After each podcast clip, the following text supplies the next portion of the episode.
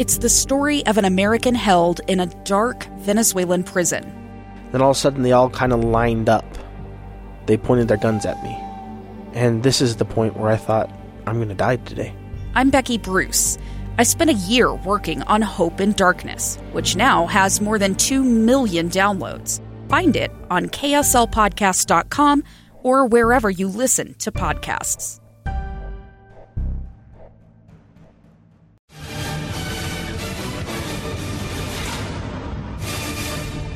Welcome back to the 10th inning show here at Smith's Ballpark. Bees defeat the River Cats by the final score of 3 to 1. It started with a 1 2 3 inning as Rosenberg nailed it down in the top of the first. In the bottom of the first, Palomaki grounded out to short, but then Jack Mayfield got the party started early.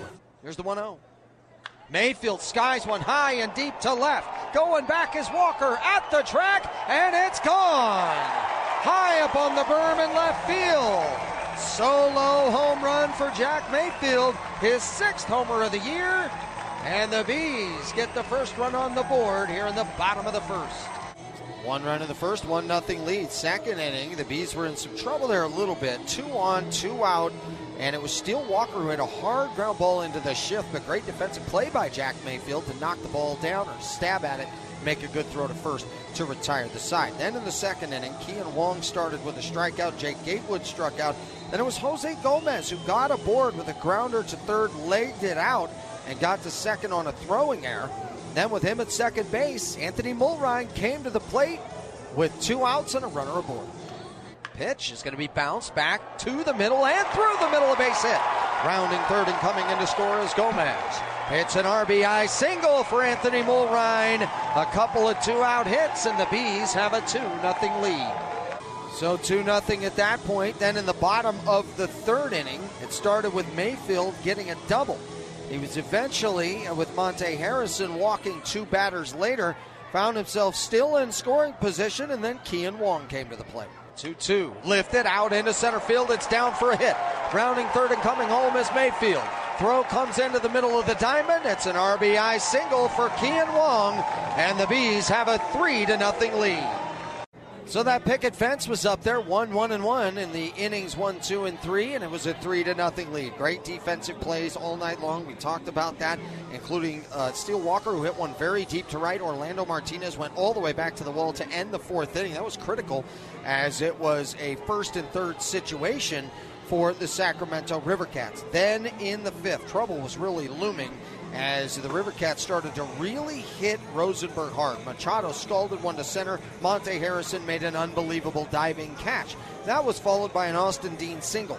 Then an infield single by uh, Krazan, who laid one down against the shift.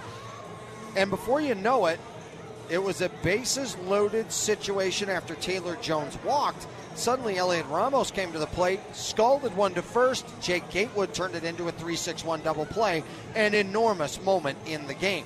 But as the score was at 3 to nothing, this dangerous lineup at times for the Sacramento River Cats as they were able to get guys on, get them over, but couldn't get them in. Well, Yermin Mercedes decided not to worry about getting on or getting over. He just got himself in. And the pitch is lifted high and deep. A towering fly ball out to left. Going back is Thomas, and this ball is gone. A rainbow blast out over the left field wall and onto the berm. The Sacramento River Cats have been able to get them on. They've been able to get them over. They haven't been able to get them in. And Yermin Mercedes says, to heck with that process. Let's get it done in one swing. And yeah, you take an extra second to watch that one. A solo homer to make it a three to one ball game.